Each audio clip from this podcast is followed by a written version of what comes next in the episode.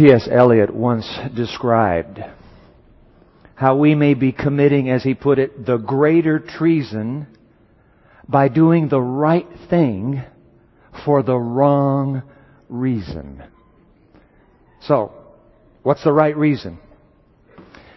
Are we doing it for the right reason? I want to share with you a solitary line from Holy Scripture as we ponder that right reason. And as my friend Arnold Diaz takes his place here at the foot of the cross with his step ladder, he's going to climb the cross. He's going to paint the Christ. And so then, with an eye on, on uh, what will grow before our worshiping hearts, but please with an ear tuned to the Word of God. Let's, let, let's wrestle. What would be the right reason? You say, well, wait a minute, Dwight, what are you talking about? The right reason for what? The right reason for the war in Iraq? The right reason for the career that I choose? The right reason for the woman that I've married? The right reason for the research I'm doing? The right reason for the choices I make? Which one of those? Well, actually, all of those, I suppose, could be uh, could be woven into this this moment of reflection. But I've got to tell you, I am thinking particularly of what would be the right reason for serving the poor. A single line from Holy Scripture. Because Eliot is clear, we might be committing the greater treason by doing the right thing for the wrong reason. Take your Bible that you brought today. If you didn't bring a Bible, there's one for this brief homily. There's a Bible in the pew in front of you. A solitary line from the New Testament, little book called Second Corinthians, Second Corinthians chapter 8. I want to reflect on this line for a moment with you. 2 Corinthians chapter 8, the words of St. Paul. Now I'm going to be in the New Living Translation. If you grab the Pew Bible, that's the New King James. Just follow along in that. Not putting anything on the screen. We're here just for a few moments. 2 Corinthians chapter 8, verse 9. You know how full of love and kindness our Lord Jesus Christ was. I love this translation. Though he was very rich, yet for your sakes he became poor so that by his poverty he could make you rich. Ladies and gentlemen, take a look at the cross. Arnold's working on the cross. Take a look at that cross. Because it is at the cross that the God of the universe, in Christ Jesus, emptied his treasury to save a morally bankrupted and spiritually impoverished human race. At Calvary, Jesus broke God's bank for you and me. A second century preacher named Melito of Sardis graphically described what took place on Calvary. Look at the cross while I read these words now 18, almost 1900 years old. Listen. He who hung the earth in its place hangs there. He who fixed the heavens is fixed there. He who made all things fast is made fast upon the tree. The master has been insulted. God has been murdered. The king of Israel has been slain by an Israelite and Roman hand. Oh, strange murder, Melito writes. Oh, strange crime. The master has been treated in unseemly fashion, his body naked, not even deemed worthy of a covering that his nakedness might not be seen. Therefore the lights of heaven turned away, and the day darkened that it might hide him who was stripped upon the cross.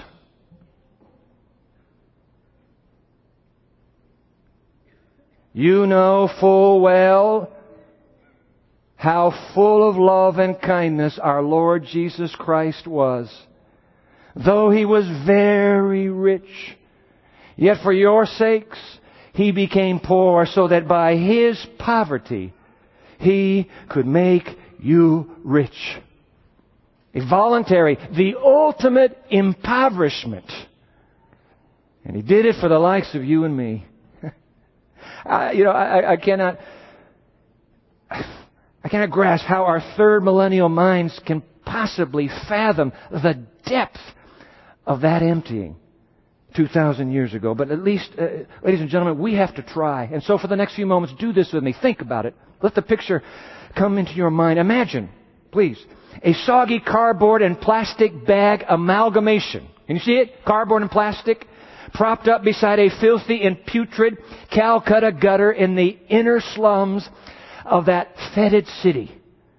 There, you, you, you peer into the stinking, cramped, dingy interior and you realize, good night, this is somebody's house, somebody's home. There, huddled in a fetal position, is the wasting, bony form of a man whose hollow eyes and sallow face stare back at you from above his protruding ribs and his rotting flesh. The few teeth he has left yellowed with decay as he pants to breathe. You're looking at him. You crawl into that hoveled hell hole, as it were, holding your breath from the stench of disease rot. You stoop over and you scoop up the bony, emaciated form of the semi-conscious dreg of humanity. And in your arms, you bear him out of that dying slum to a waiting black and yellow taxi. You race to the Calcutta airport carrying this gangrene stranger. You board the 747. You strap him into the seat beside you. A half a world away and 20 hours later, you land in Chicago. You drive here to Berrien Springs and still bearing that still foul form of a man in your arms. You come walking into your home. You say, well, you know what my home is? It's a dormitory room. That's it. You come walking into your room, into your apartment, into your, your uh, mobile home, into your towering brick mansion. You come into where you live. You carry him and you place him there in your room, your home, and there you bathe him. There you cleanse him. There you robe him. There you feed him. There you bed him down, this emaciated stranger, in your soft, clean bed for the night. And in the morning, when his bewildered eyes finally register the reality of the opulence, you say, look, at Dwight, it's only a dormitory room. It is opulent to him. And when he drinks in the reality of that opulence that now surrounds him, you do Get this.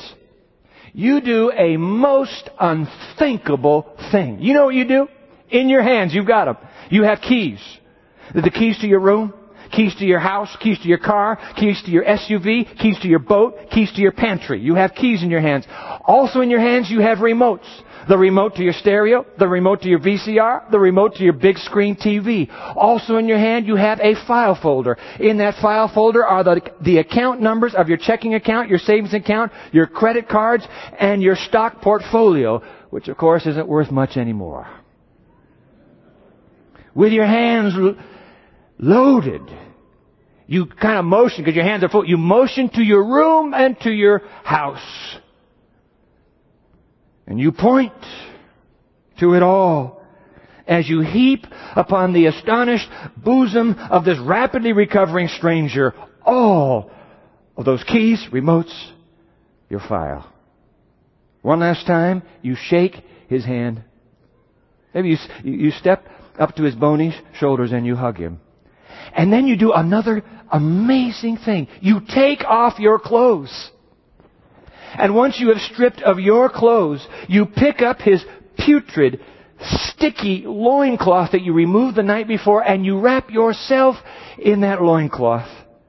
And with a final nod to him, you walk out of your room clutching only the return portion of the stranger's round trip ticket that you bought him in the first place. You board another 747, you fly a universe away, half a world around, and when you land back at Calcutta, now you have to walk. You have no money. There will be no taxi. Hours and hours and hours later, you come straggling into the very slum where you just were with that stranger not very long ago.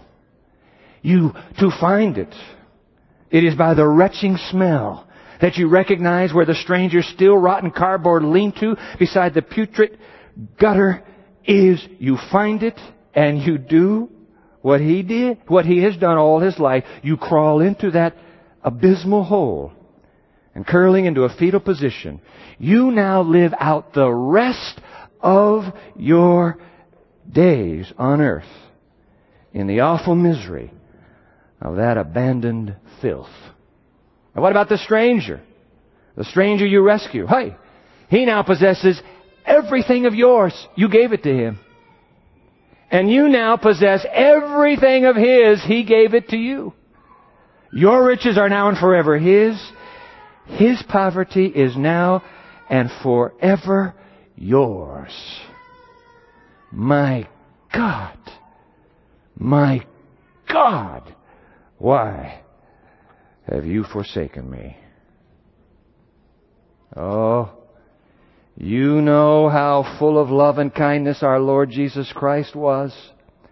Though he was very rich, yet for your sakes he became poor so that by his poverty he could make you rich.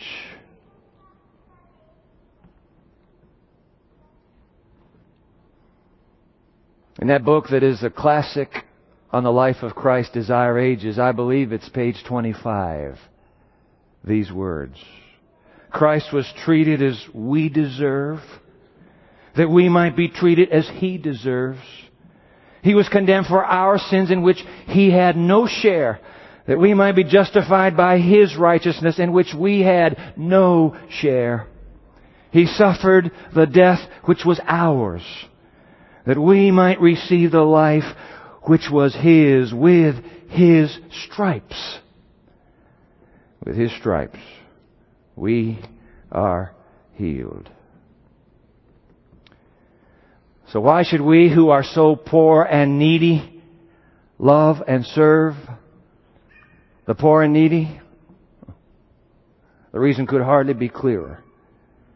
And that is simply because the Jesus who became poor for us has called us to become poorer for them. That's it. All semester long, we have wrestled with God's compelling teaching to love the needy and to serve the poor. What's the right reason? The right reason is here. There. You're looking at it. Look at that cross. That's the reason. Right there. Jesus said, Follow me. Inasmuch as much as I have done this to you, you ought to do this to them. Come to think of it, ladies and gentlemen, when we follow Him, we shall never commit the greater treason. For when we follow Christ, we shall do the right thing. We shall always do the right thing for the right reason. Let us pray. Oh, Jesus. Freely, look at that, Jesus. Freely, we have received from you. Now, freely, let us give for you to them of the riches of Calvary that today we now joyfully and gratefully receive from you. Amen.